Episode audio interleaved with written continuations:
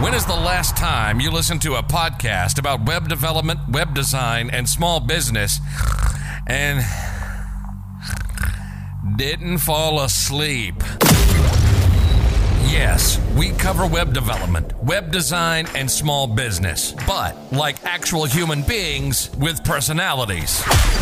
If you're a beginner, we're not going to talk over your head. It's more like asking your buddy for help. We have guests, we have fun, and let me tell you, these two can get off on a tangent. Ladies and gentlemen, welcome to HTML All the Things Podcast. This is Matt Lawrence and Mike Karan. That's what everybody. We are back in this episode 149 JavaScript right in HTML. There's a question mark there. I gotta in, do an inflection. JavaScript right in HTML? Maybe the gas works. But anyway. Uh wait, what's this? Hang on, hang on a second here, Mike. How much uh how long's this title here? I misread this. Oh yeah. Oh yeah, there's more to this title. Okay, here we go. Here's a comedic intro. We're gonna do a little bit of voice acting here. Episode 149 JavaScript right in HTML? HTMX with Carson. Ah, there you go. There's my audition.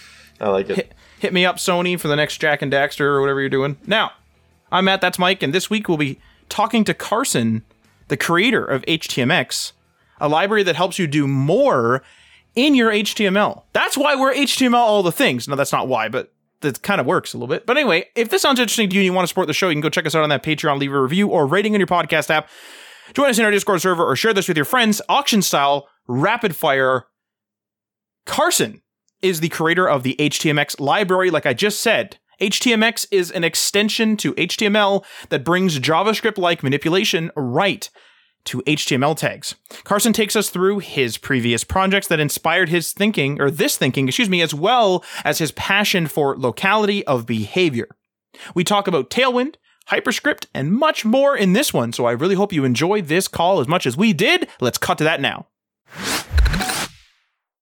Alrighty, everybody, we have Carson on the line here. Now, I know I know we already did a little brief introduction, but we have a pretty loaded episode and a pretty interesting product, pretty interesting tool, HTMX. So, Carson, before we jump right into all that technical stuff, though, how's it going? What's going on? How's your COVID life? And uh, what's uh, what what's going on?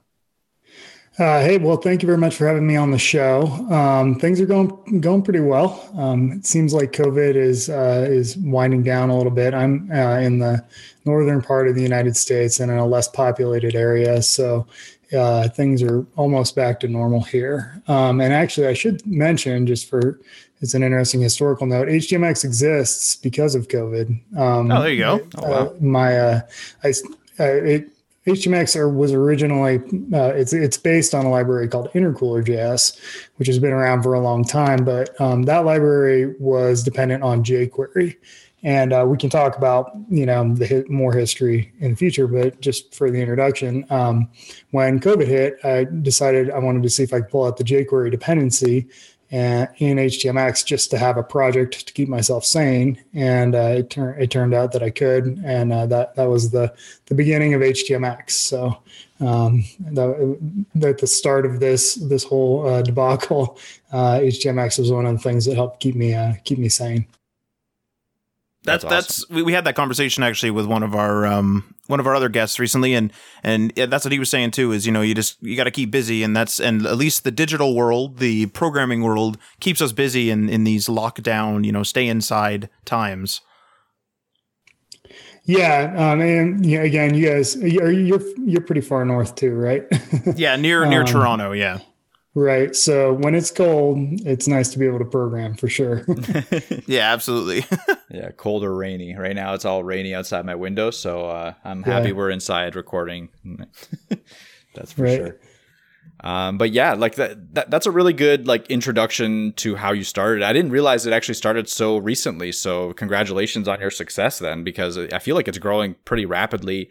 Um, I'm hearing about it all over the place right now on on Twitter and all that. So it, it's it seems like it's doing well. Uh, and it's interesting that you started it just out of the concept of like, hey, let's get rid of jQuery because we've been talking a lot recently for some reason about jQuery with other libraries and stuff like that.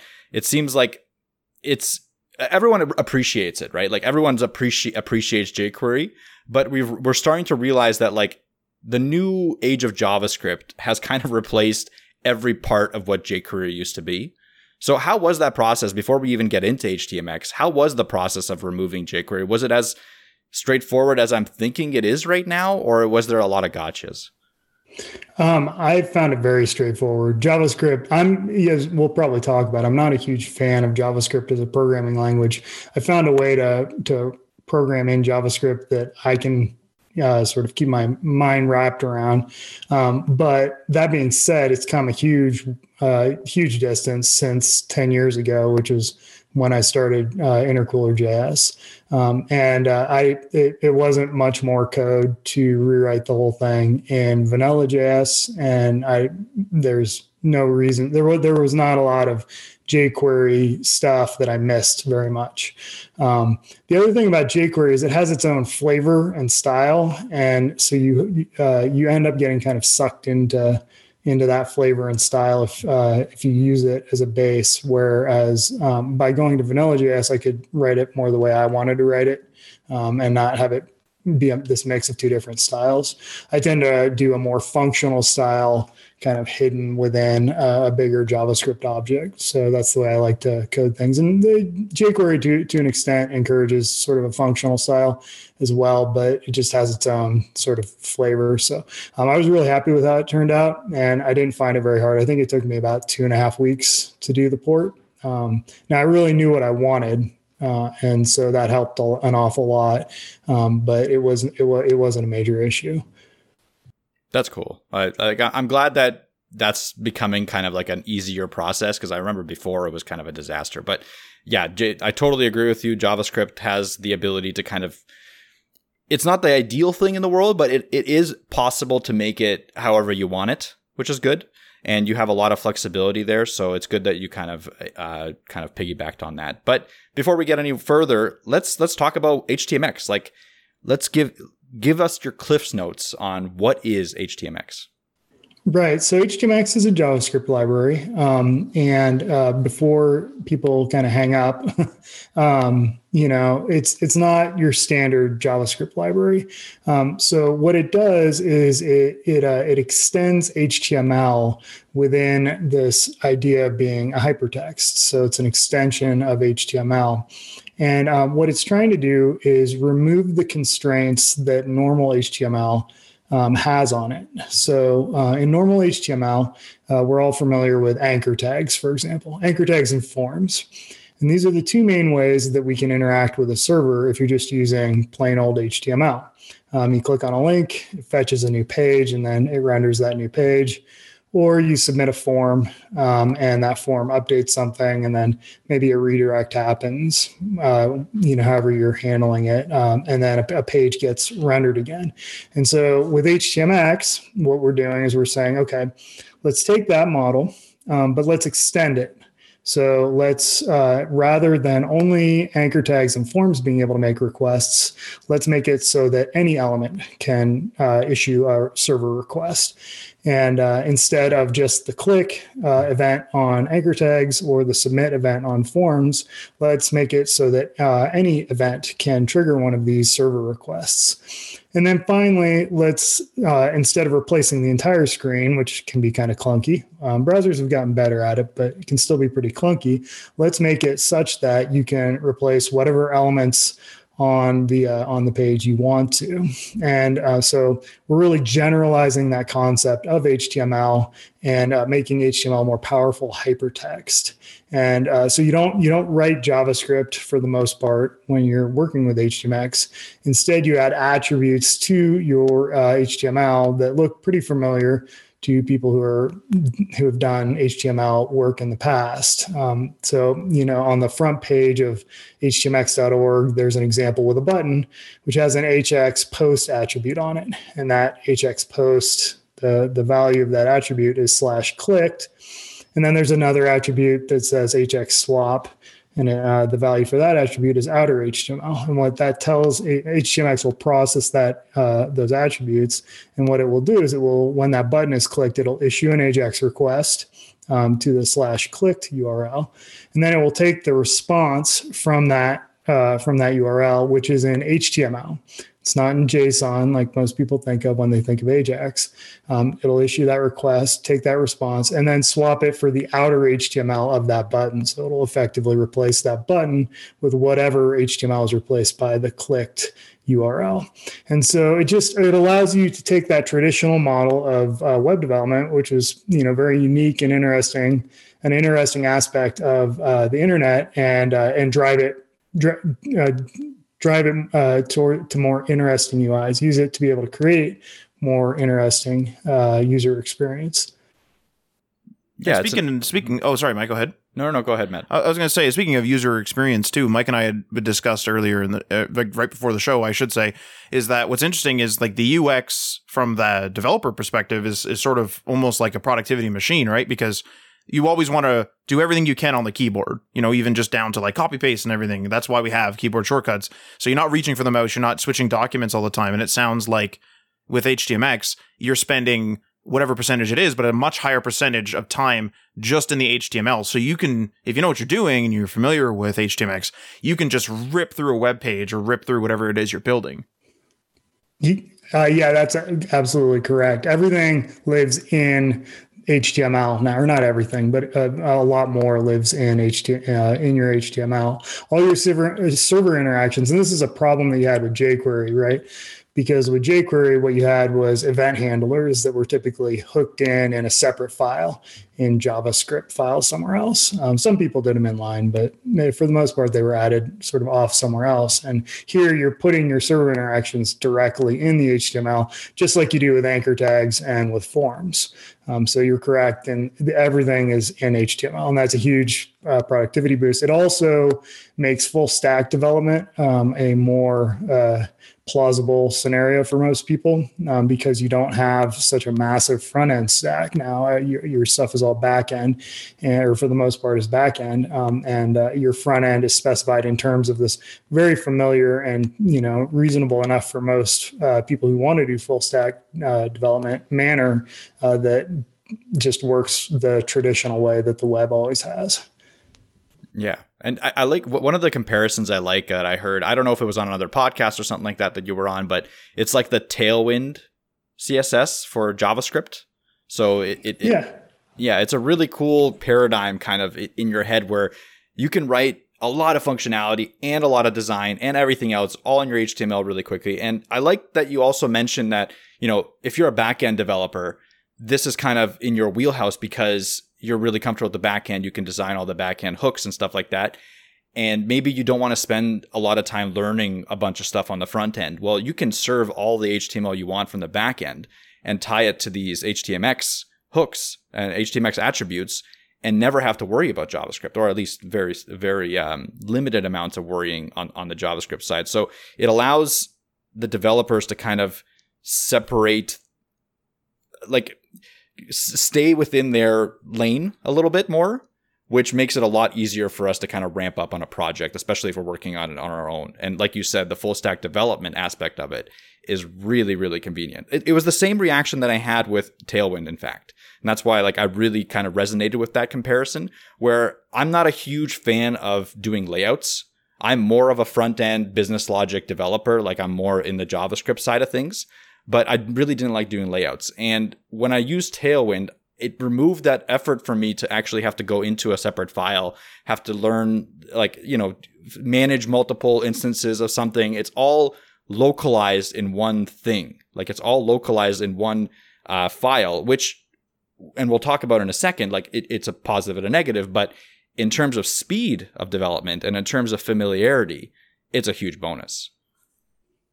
Yeah, that's right. And there, there, I think we've kind of lost since we've really the industry is specialized in a front end and back end at this point, um, with typically a JSON API sitting between the two. And uh, unfortunately, the industry has really lost the, the full stack developer is a very valuable asset when it makes sense um, because you're able to optimize across the entire stack. Um, you're able to push optimizations that require both some front end work as well as back end work to, to get right. Um, and uh, we may talk more about security implications and things like that when we get into the REST discussion. Um, but uh, just from a from a practical standpoint, if you have the ability to both change the front end and the back end, you're you have a lot more levers to uh, push and pull make things like performance uh, uh, better for your website, and that can drive better user experience rather than having you know ten layers between the front end and the back end, where it's it's almost impossible to optimize across all of them. So by removing those layers, by you know, tearing down some complexity, uh, you give yourself uh, potentially a lot more power to, uh, to provide a better user experience. Right, exactly, and I, I think it it is another paradigm that you you kind of have to get comfortable with. But again, it's it is specialized to those people that are more of one developer than the other kind of thing. Like if they understand the backend a little bit more, or if they understand just like the HTML structure a little bit better, and don't want to spend too too much time worrying about all the other things. So it makes full stack development easier. Totally agree. Um, but one thing it does do is kind of goes against the flow a little bit of the program of like the new age programmers paradigm in the sense that like right now the whole industry is like thinking about separation of concerns. So separating out all of your little things so all your business logic stays in javascript files. All of your uh, css and like layout logic stays in css files. All of your components are componentized into separate files. So you have like a million files for one project all referencing to the kind of like the same thing. Like you can have for one view you can have 10, 15 different files. Totally possible. But with uh, this kind of paradigm and the Tailwind paradigm, again, we're going to a locality of behavior. This is something I heard you mention. I'm stealing it kind of from you, uh, but I'm sure it is like an industry thing. But I just want to hear your thoughts on that. Like, what what inspired you to do it more of a, in the locality rather than the separation of concerns? Um, yeah, so locality of behavior is the terminology that I'm trying to use uh, for that. And you can go to the HTMX website and click on the talk tab, and there's a, a very short essay. Um, but uh, the, the initial quote for it is the, the primary feature of easy maintenance is locality. Locality, locality being things being close to one another, is that characteristic of source code that enables a programmer to understand that source by only looking at a small portion of it and uh, that's by Richard Gabriel, who was a big Lisp developer back in the day. Um, and so the the locality of behavior principle that I'm trying to push is the behavior of a code unit should be as obvious as possible by only looking at that code unit. And so if you are looking at a web page, for example, you want to be able to see what that web page does pretty much just by looking at that web page. And this grew really out of my experience with jQuery, where you would have these crazy uh, event handler it's hooked up goodness knows where in your web app. Um, sometimes, you know, if you weren't disciplined about it, it could turn into a real mess. Um, but it was always difficult looking at a button, for example, to figure out exactly what that button did. Maybe you had to look by, uh, you had to do an ID search. It could be, could have been hooked up by a class or some complex path, or could have been dynamic. You know, there's just a million ways for for that code to get hooked into your button. And it was very difficult uh, often to debug and understand what was going on uh, with your DOM. And so I wanted a library when I did intercooler, I wanted a library that surfaced that. I hadn't formalized the concept, but that's what I had in mind when I started um, thinking about this. And uh, as I did HTMX, I tried to formalize this into something that you, you, could use because whenever you talk about this, as you point out, people say, what about the separation of concerns? And that's a design uh, concern. It's something that you need to keep in mind, but design concerns often trade off against one another. And uh, uh, separation of concerns, while certainly good in some cases, um, can also be bad for this locality of behavior and can make it very difficult to understand and to maintain code um, uh, because you're hurting the locality of behavior. And we, I, most of your listeners have probably been in this situation where some CSS change completely breaks everything, and it's really difficult to understand why that is. Um, and were that an inline, uh, were it something like Tailwinds, it would be much more obvious what change had broken it. Um, because you can see, oh, it's right here. It's telling me exactly how this particular piece of code is laid out. Um, and there are other technology. I think this this general concept is getting more popular, and other technology that uh, your listeners have probably heard of that I think exhibits this design, this design sort of uh, sensibility is Alpine JS. where you're embedding JavaScript directly in the DOM um, in order to do things, so that you don't have to look around for uh, uh, uh, for these event handlers. Um, and so I think it's becoming more popular. People are realizing, okay, separation of concerns is good, you know, but there are negatives associated with it as well, and it hurts other aspects of your project. And so this is my attempt to uh, to formalize that that terminology around exactly what separation of concerns is hurting. Yeah, totally. Uh, I completely agree with you, and I think the trend is going towards that a little bit right now too, because stuff like frameworks, for instance, Vue, Svelte, those newer frameworks, um, they are absolutely doing locality of behavior. Like all the component logic, all the CSS, and all the HTML is in one component, right? All of them uh, like contained. and like you said, Alpine JS, you can kind of throw that into any project you want uh, really easily, and that also contains everything into one file. And personally, I like it that way, and I think it makes a lot more sense when I'm like for for myself for coding. Um, I can understand when it becomes a little bit more complicated in larger team environments, maybe. But again, there's there's trade offs for everything, so I don't think that that's a concern of any sort. I just wanted to kind of point it out that it is a little bit of a different way of thinking, and it's something that you ha- you would have to adjust to. Yeah, but, it definitely mm-hmm. is, um, and I I do. Some people say, oh, you know, it's okay for small teams, but it doesn't scale, and I think the jury's still out on that. I have to be honest. Um, I you know, I've seen uh, separation of concern hurt large teams as much as it's hurt small teams, and so um, you know, I think that there's there's more to this this idea than than some people give it credit. HTMX runs into this sometimes as well, where people say, "Oh, that'd be great for a small site," but I'm not sure I agree with that. Um, u- I'm using Intercooler JS on a, on a very large Rails application, for example, and uh, it's scaled, and uh, the maintenance on it is great because once again, we have locality behavior. When you go to a page that you have to maintain or modify in some way, you just, you can see what it's doing immediately. Um, and it's very obvious. So um, I, I think that there this this concept has legs even in larger organizations potentially. Do do you see it as something that uh, you would combine with a framework of some sort, or is it something that you would use on, on, as a standalone thing?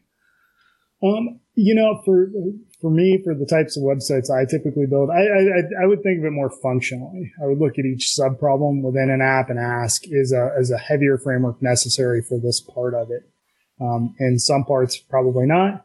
In some parts, maybe so. So, um, you know, one example I often give, you probably heard this before, is uh, HTMX isn't right for a website that is a th- it's a 3D game of some sort. You know, that's obviously not something HTMX is designed for. On the other hand, HTMX might be good for the uh, config page, you know, for the settings page for that web app. Um, and so that's, you know, I would look at it more functionally rather than, you know, should you mix these two together? I think HTMX, the, the closer you are to forms and the original, you know, sort of way that the, the uh, web worked, the, the more HTMX is gonna gonna uh, it, it, gonna go with with the grain of your your application. And then the, the further and the more dynamic you get. So if you're doing, again, like an online um, collaborative editor, for example, that's something that HTMX probably isn't going to be as much help for, at least the, uh, the collaborative editing part. Right. Gotcha. Yeah. And it, it makes sense. Exactly. So you use it when you need to use it when it makes sense to use. Just like with anything really, like a lot of people will spin up an entire, you know, massive framework to build out a landing page. I mean, in some contexts it does make sense to do that if you're build if you're planning to just expand on that or something down the line, but in most contexts why? Like what's what's the point? Um, but moving on here a little bit, and you've already touched on this, like, but I, I just want to get a little bit of a deeper backstory.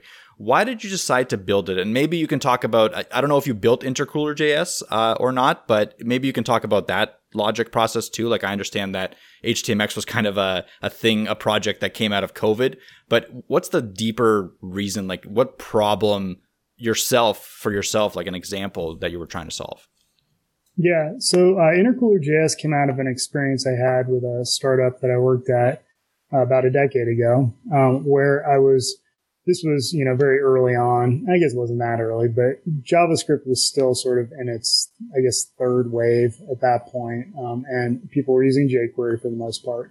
And I had a big complicated table um, that I was trying to build automatically or you know dynamically in JavaScript. And uh, I, when the table got very large, it turned out to be extremely slow. And uh, I was at wit's end with the problem, and just out of desperation almost, uh, I tried rendering the table, the entire table on the server side, and then just slamming it into the DOM. And lo and behold, it worked, um, and it worked way faster than the JavaScript that I was capable of, writing at the time, anyway. And uh, I, I thought to myself, well, if that works for this table, why not try and use it in other places in the app? And it worked really well there. And uh, eventually I decided to form, it started off sort of as a, a an, uh, excuse me, a jQuery plugin. And I decided to formalize it as a standalone library. Uh, and that became Intercooler.js. And I released that, I think, in 2013. Um, and uh, I, I, went a little crazy in Intercooler.js. I, I didn't kind of, I hadn't thought it through uh, very uh, from a first principle standpoint. So I, I, threw a lot of stuff into Intercooler.js, and uh, but it grew pretty health uh, in a pretty healthy manner. Um, I think it's at about uh, four four thousand seven hundred stars on GitHub, which is you know for me is a is a good sized uh, open source project. Um, not obviously competing with any of the big frameworks that are out there, but you know, it's enough.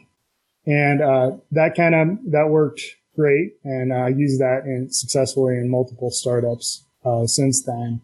And then this last summer was when I decided, okay, let's let's clean up Intercooler.js now that I understand what it is. Because when I started off, I was just it was a very practical project. I didn't, I wasn't thinking uh, at a, sort of from first principles at all about it. Um, but the you know COVID uh, say what say say what one will about it. It gave uh, gave me an opportunity to take a step back and think, okay, what am I really trying to do here? what uh, and take all the lessons of the last uh, eight years and and uh, produce a, a, piece of software that's a, a, better version of what I'm trying to accomplish with Intercooler.js. Uh, let me let me touch on that really quick actually so the the concept you're saying you know you didn't do intercooler js right from first principle and and that's actually something funny enough. Mike and I had a, a meeting earlier today, and I was um, I have an IT background, as I mentioned several times to the audience, and I worry about infrastructure more than I do the thing. And so what I always do is I always worry about um, getting everything set up with the right framework, not literally a JS framework, like the right framework, like having the right support network, having the right ideas and stuff first, so much so that I rarely get anything done. So now that you've done, you know, a couple open source projects like this, what like what is your secret? What is your thought process on tackling something where like you, you know, by your own admission, didn't even really know what intercooler JS really was. Personally, I would be so into trying to figure out if I was the creator, what is intercooler? Who's going to use it? How do they get support and this and that that i would probably not even make it. So what is that thing that like just allows you to like jump in? What's your process for that getting over that hurdle if, if you even experience that really yeah I, I think for me it was having a motivating problem and then once i saw for you know for my own use what i needed i uh, it was pretty straightforward what i wanted to have happen um, but yeah, I will say there's been a lot of it's it's been psychologically difficult, particularly early on with intercooler. People said very mean things on the internet about intercooler JS. Oh, geez, um, yeah, of course. it, it, can, it, can, it can be pretty dispiriting. I'm you know I'm a human just like everyone else, and so when you poured a lot into something and people uh, dog it, it's always difficult. Um, I've gotten a thicker skin about this stuff, and I've also gotten a little older, uh, and I think that helps as well. But um, I think for me, I just I kind of said, you know, early on, I say, okay, I don't know if this is going to go anywhere, and I don't care if it's going to go anywhere, but I have a feeling this is the right thing, so I'm just going to do it. Um, now I've done that at times, and it hasn't worked out at all. I can probably you know, I've got 10 other projects that haven't gone anywhere. So I, I don't know if I can necessarily recommend it as an approach, um, but it appears, it appears to have worked out pretty well for Intercooler and HTMX. Um, you know, but I, I, again, I can't, I can't say that's just me getting lucky, um, and figuring out this, this idea that uh, has some legs or if, uh, if there was some aspect of the process that actually made it work. Um, but you know, I, I, with, with when intercooler when it first came out, I was really convinced that this was a good idea, and I did go around and try and convince people, hey, you should you should use this. I um, I fought a bunch with people in the comments and Hacker News and so forth. Um, and I just as I've gotten older, I, I, I care less, and it's been more successful. And you hear that a lot from people, and I just I don't know. I, I hesitate to hesitate to recommend it because I think there's just so much randomness and noise. There's probably, you know, other people who've done stuff that's similar and uh, it this went and there's been I've got a programming language that I worked on for a long time called Gosu uh, that didn't go anywhere. It's a JVM programming language that I just poured you know a decade of my life into, and then that kind of flopped. So uh, so I don't know. I, it's it's it's you never know. you just never know what I would say.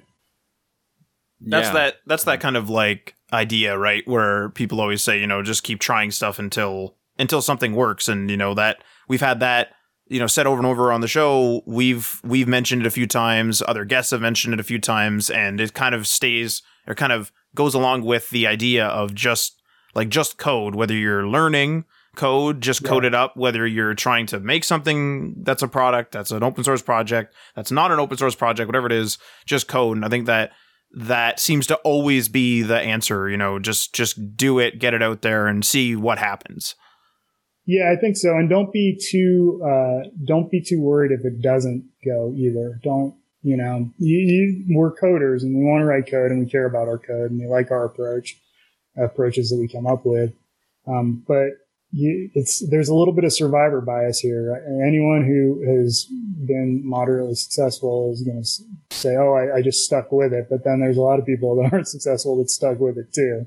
So, um, you know, it's I, I think for me, anyways, psychologically, when I stopped caring too much about the what people said on the internet, that helped a lot. that that made it a lot easier for me to just keep doing what I was doing. Um, and you know, it, it's worked out. It's worked out fairly well for HTMX. Um, there's another thing we may talk about um, Hyperscript, and that's another example of something that I just did it because I wanted to do it, um, and that I don't anticipate will be as, anywhere near as successful as HTMX. Um, but I'm going to keep working on it because I like that. I like that style of uh, programming. I like that problem. So, um, so I would say if, if, it's a problem that you're interested in, um, you know, just try not to think too much about what other people think of your solution. Obviously, you want to listen to feedback. You don't want to ignore people, but uh, people are going to say mean stuff about you on the internet. So, uh, of course, of course, and and be a little indifferent towards it. Yeah, which is like a lot easier said than done. As soon like a lot of people out there probably are thinking like, "Oh, I just want to listen," but really, that's all you listen to. like when when you have a successful yeah. project or a not successful project, whatever. Uh, even on the podcast, like we have some ratings. Most of our ratings are great, but a couple of our ratings are bad. And those are the only ones like I, I listen to for some reason. And it's bad. Yeah, and I, I, understand it's bad. And it's psychologically like it's not good.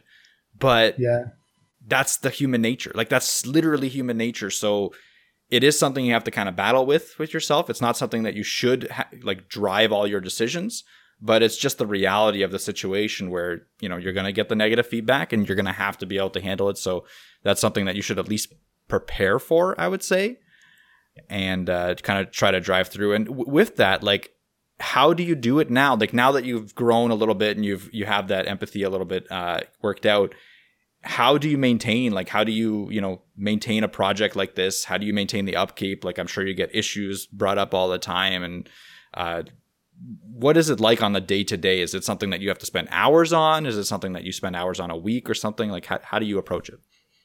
I usually try to take uh, a week or a couple days in a week and do work on it. I find I work better when I'm focused on the problem rather than trying to come in and fix something, you know, just fix one bug a day or something like that. I just, I need more time to, I'm, I'm a little bit older, so I need more time to get all the, get my brain into the state, get everything built up again in my head, how this stuff's working.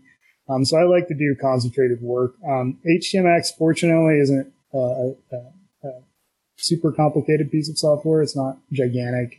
Um, and uh, I wrote it in a relatively functional way. It's gotten a little uh, out of control in a few places. But um, for the most part, I can understand what's going on. And then we have a very good test suite as well for it. Um, so it is, you know, I, again, just full disclosure, there are times when I look at the GitHub issue backlog and get a little hopeless.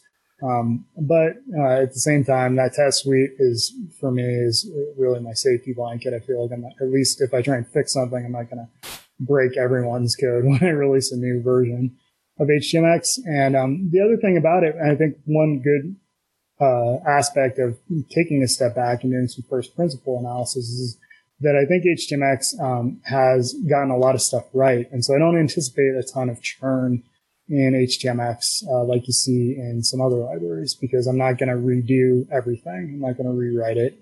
Um, HTMX is uh, intercooler 2.0, um, and really the only problem I had two problems with intercooler 1.0, which was number one the dependency jQuery, and then number two I got a little too crazy, and so um, HTMX I pulled out some of those things. I put in a a plugin or an extension mechanism um, that uh, takes some pressure off of the core library. And uh, so with that, I think that it, my my attitude towards HTMX is more of um, I, I want to be a good steward of it going forward. We're, we're trying to drive forward this uh, notion of, uh, of hypermedia programming, of hypertext programming. And so this is a good tool for doing it. It's not going to get super fancy beyond here. Uh, if you want super fancy, you can take a look at HyperScript. Um, and so there, we have pressure release valves for, for my crazy ideas. Um, and so, so I think, you know, I, HTMX, uh, I'm pretty, it, I don't want to say I'm relaxed about it. There are definitely times when I get overwhelmed, um, but it's not as ambitious a project as something like Vue or, or one of these other uh, libraries where you've got tens of thousands of lines of JavaScript code to deal with. We're talking about 3,000 lines of code and a pretty good test suite. You know, we'll be all right. yeah, and that that is, I think, a key to one to the success of a project like this, right? Like if you design something on your own, you plan on maintaining something on your own, and you put 100,000 lines of code into it, know that it's going to be a slog. Like it's not going to be yep. easy. The issues are going to pile up no matter what, no matter how good of a programmer you are, the issues are absolutely going to pile up. So I like this approach. Uh, it's a really great way to handle it. And I think it's good for our audience to kind of hear that aspect of it because it is a more mature kind of uh, mentality where you do consider the maintain the maintenance part like very heavily uh, due to the fact that before, you know, you, you, you went through the intercooler JS problem. So you had that experience. But now, hopefully, to, to our audience, they won't have to go through that hiccup. So great insight there. Um, I guess let's move on to let, us move on to hyperscript i can't i'm i'm getting more and more interested in it as you're talking about it because i'm a huge fan of like passion projects and i feel like hyperscript is a huge passion for you so i want to kind of emphasize it a little bit and i want to let you give the background, the backstory behind it, and what what you plan on doing with it. Sure. Um, Hyperscript is definitely a passion project. So for your audience, H- HTMX is a good, solid piece of technology, and uh, I, I, can heartily recommend it to the vast majority of web developers out there to at least take a look at it. Um, Hyperscript, on the other hand, is uh, is a very speculative project. And uh, so, uh, if you're a very brave person or you like more esoteric stuff, it might be worth taking a look at. Um, and it's you can go to hyperscript.org, which shockingly was available at the start of last summer. Um, and uh, Hyperscript really came out of when I, I, was talking earlier about how with Intercooler JS, um, I kind of thrown a kitchen sink of functionality at it. I didn't want to write any JavaScript anymore. I was sick of JavaScript, and so um, one of the things that I had thrown in was a very rudimentary scripting language that lets you, it was kind of, you can think of it as being a very simplified version of Alpine JS. Um, and so when I created uh, uh, HTMX, I, I, I, noted that, uh, that, that that attribute was going away. And, uh, but I thought to myself, well, I still feel like there's a scripting thing here. And, and Alpine JS sort of is in the same area trying to fix this problem that you have with JavaScript and with jQuery in particular, where you tend to hook up your event handlers elsewhere. And again, we're violating locality of behavior. And uh, so I thought to myself, well, um, if I have time, after I'm done with HTMX, uh, I think this really deserves a full treatment as a scripting language. And I'm a, I'm a programming language person by uh, school, my, my, schooling background. I, I, studied programming languages in, in grad school. And so, uh, and I worked on a programming language for a very long time. So it's, it's a, it's an, an area I'm comfortable with. And, uh, uh I thought to myself, okay, well, what would a, an ideal scripting language look like for the web? Um, that wasn't JavaScript. Um, what would that look like? And, uh, um, it occurred to me, I don't know how old, how old are you? Uh, don't, don't tell me how old you are, but have you ever heard of, uh, Hyper, uh, HyperTalk or HyperCard? Nope. Nope. so if you're, if you're old enough, um, there was a, a, piece of technology on the, on the Mac called HyperCard. And HyperCard was sort of a precursor to, uh, the World Wide Web, um, and, uh, to hypertext in general. Um, but it was a way to build uh, applications for non-programmers.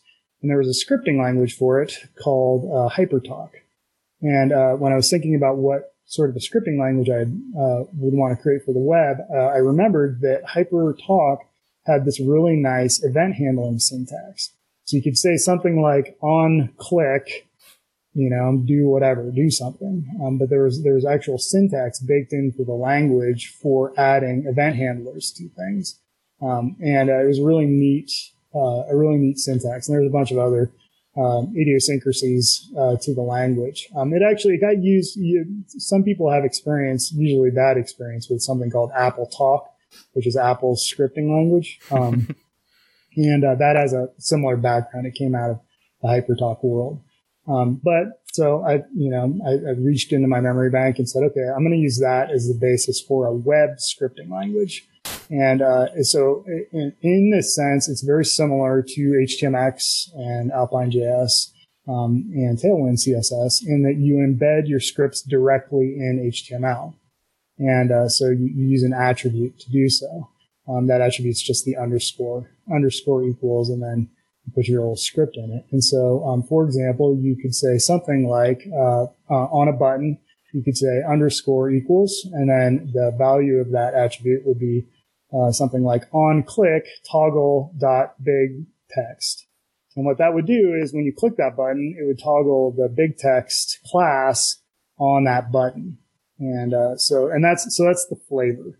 It's this sort of natural language uh, scripting language that lets you uh, uh, embed behaviors directly into HTML that's a, that's a, that's an overview of it. There's a ton going on in this programming language. So you let me know how deep you want me to get with it. yeah, that's that's really cool. Uh, so is is the idea like simplification and allowing like expanding out the programming world, like the the web development world, to more people because this will make it uh, like easier to build apps. From from everything that you're saying, it sounds like it's uh it's generalizing and making stuff easier to do. It's not adding a lot of like complex functionality.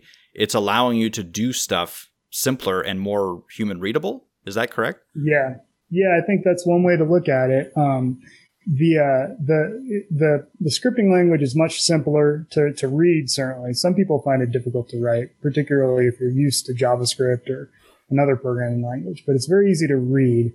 Um, and I, yeah, I think you've touched on something very important, which is I'm trying to make it more obvious what's going on on, on a web page, even for beginners. So, um, a, a, previous podcast I was on, we talked a little bit about HyperScript and he said that he was going to consider using it. The host said that they were going to consider using it to teach their kids how to do scripting because once again, JavaScript has this problem. Where do you put the event handlers? How do you do that? That's, it's a hard thing to do. Whereas in HyperScript, you just put the code directly on the thing that you want to do something. Um, so it's, it's much more obvious. Um, there, you know, uh, so I think yes, uh, the idea here is to make scripting more uh, uh readable and more uh, to, to, enable locality of behavior when it comes to scripting.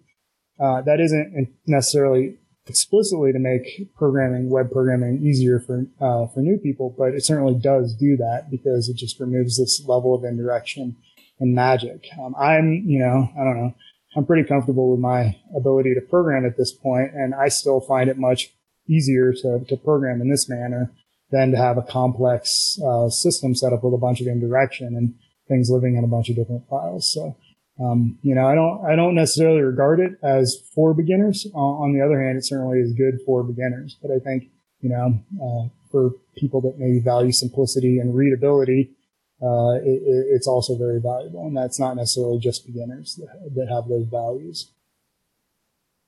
I, I like this different perspective. Honestly, I'm I'm glad I'm glad we went down that rabbit hole because there's just so much talk about the complex like JavaScript actually being too simple and not having enough.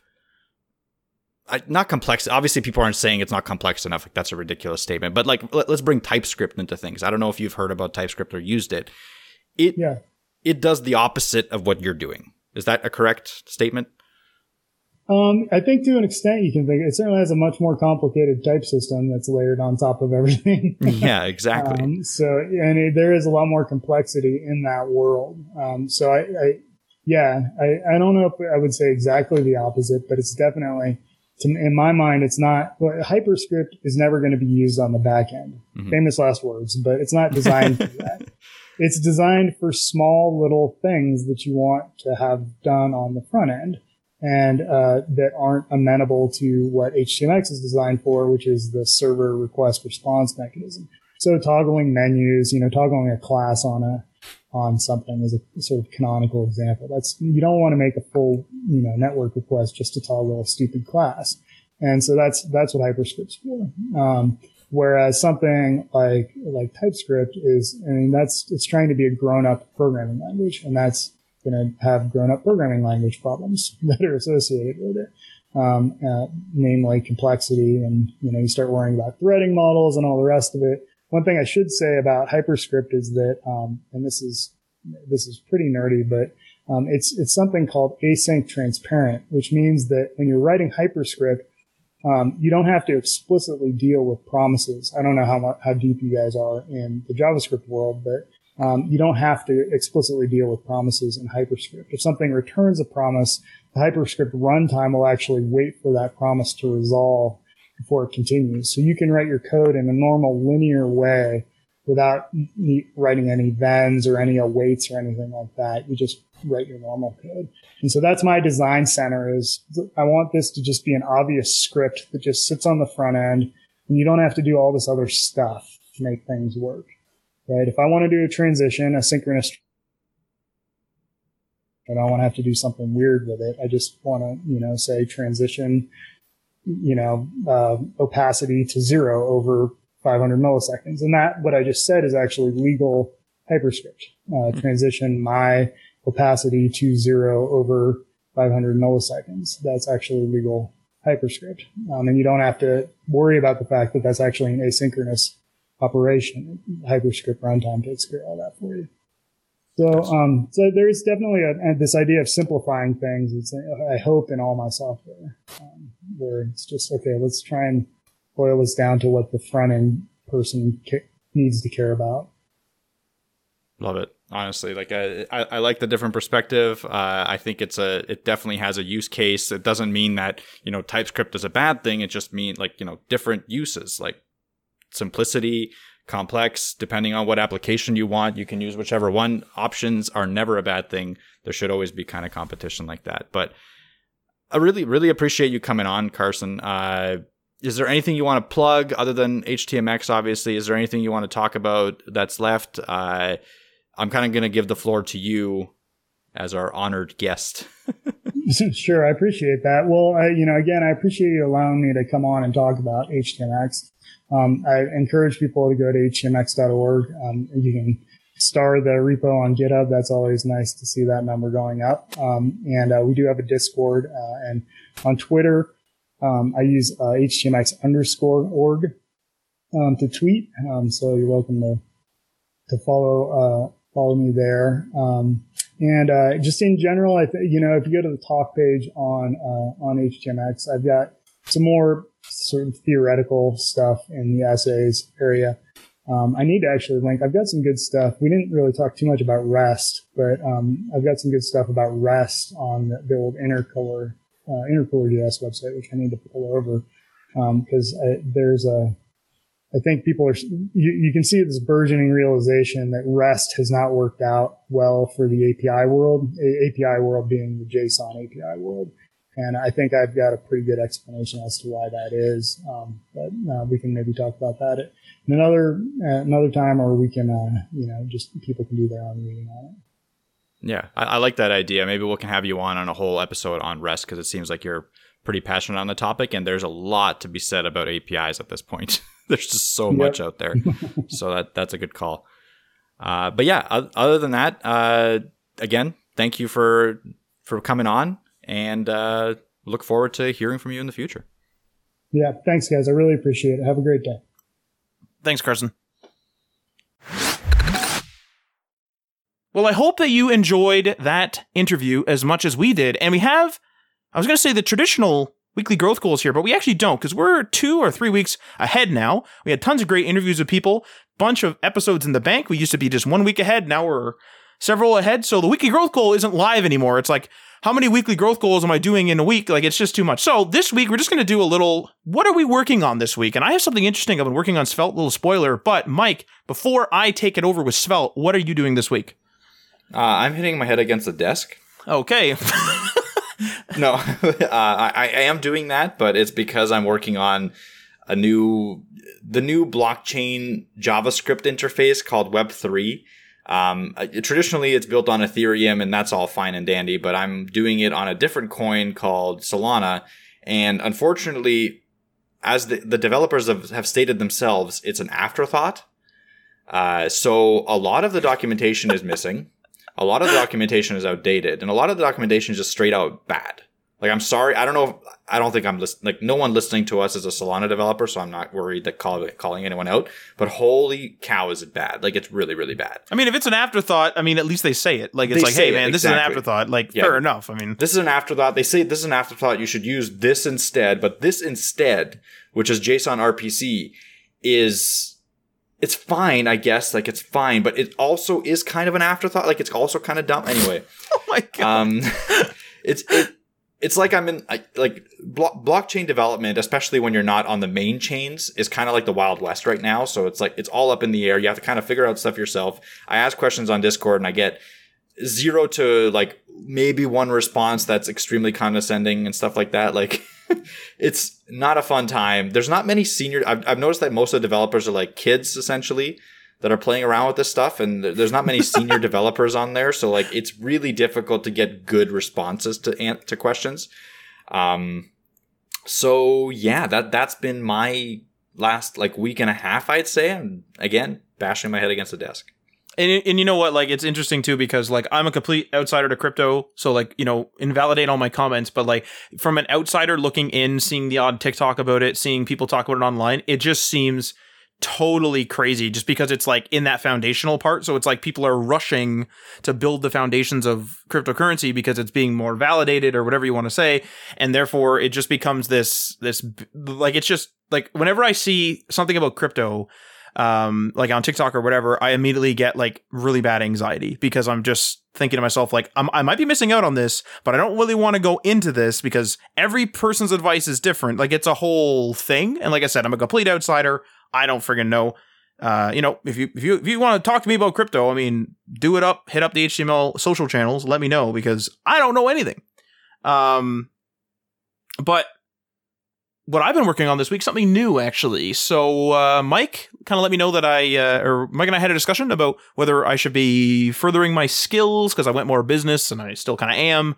Uh, so this week I have been working on Svelte actually. So Mike actually tweeted out a little picture of me getting Svelte working. I had to do some Node.js stuff and blah blah blah to get it all working because I had some outdated versions, but I got everything up and up and running, everything working, and um, I've been learning it. So what I'm what I my my last thing I did was I'm I'm making like a little trucking game. Like it's not going to be all graphics and stuff. It's just like for me to learn like how do I store numbers and how do I update numbers and like how do I have different like classes which are different trucks and stuff like that. So I'm making this like little trucker game, little like economy game, but I'm still at that point where I'm just sort of like not really making the game. I'm just playing. And so the last thing I did was I have like the main. So I started from like the template project that Svelte gives you. So I have like the main app.svelte, and then I made like a I mean, I'm, I do not remember the exact names, but I made like a truck.svelte, which generates a little like box.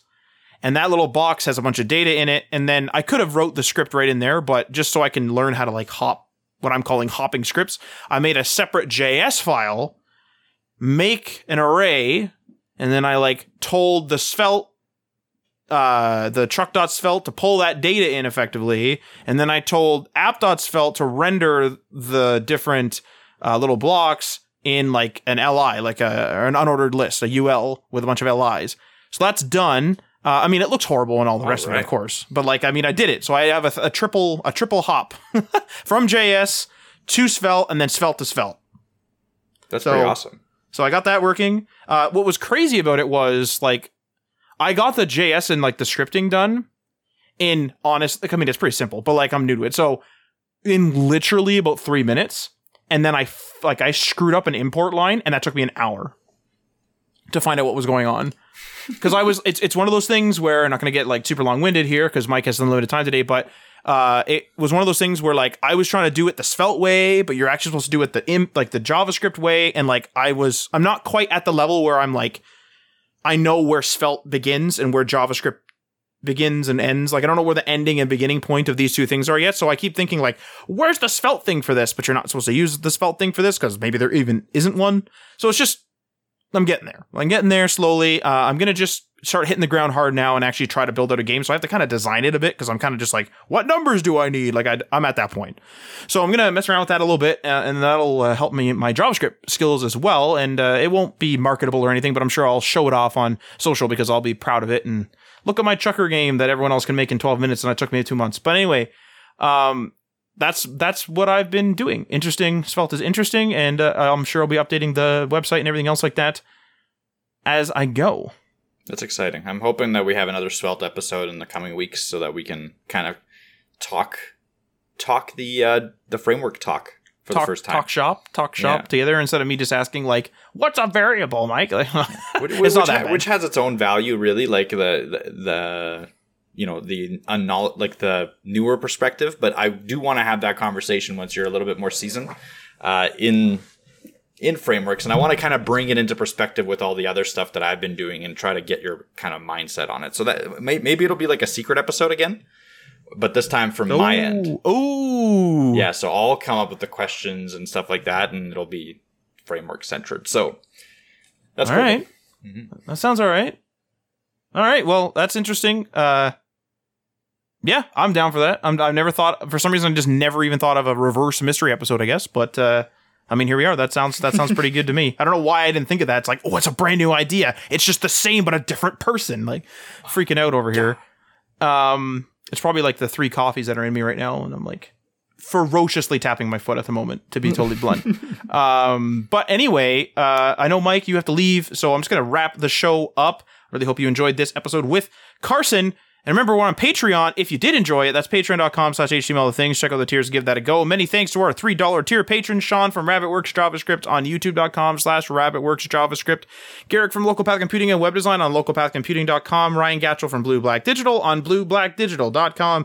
Chris from Selfmade Web Designer on selfmadewebdesigner.com. Tim from The Web Hacker at thewebhacker.com. DL Ford from dlford.io. Bim Hashdash from 9block Media on 9blockmedia.com. Jason from Geek Live Radio via Geek Live radio.com, and Michael Curie from MC Web Studio via mcwebstudio.ca. Feel free to leave a comment or a review on the platform that you are listening to this on. And this outro will sign us off. You've been listening to HTML All the Things Podcast web development, web design, and small business. We hope you've gotten some useful and practical information from this show, and we hope you appreciate that we talk to you like human beings, and we hope you had some fun. We'll be back soon, but in the meantime, hit us up on social media on Facebook, Instagram, and Patreon at HTML All the Things, and on Twitter at HTML Everything. Until next time, this is HTML All the Things signing off.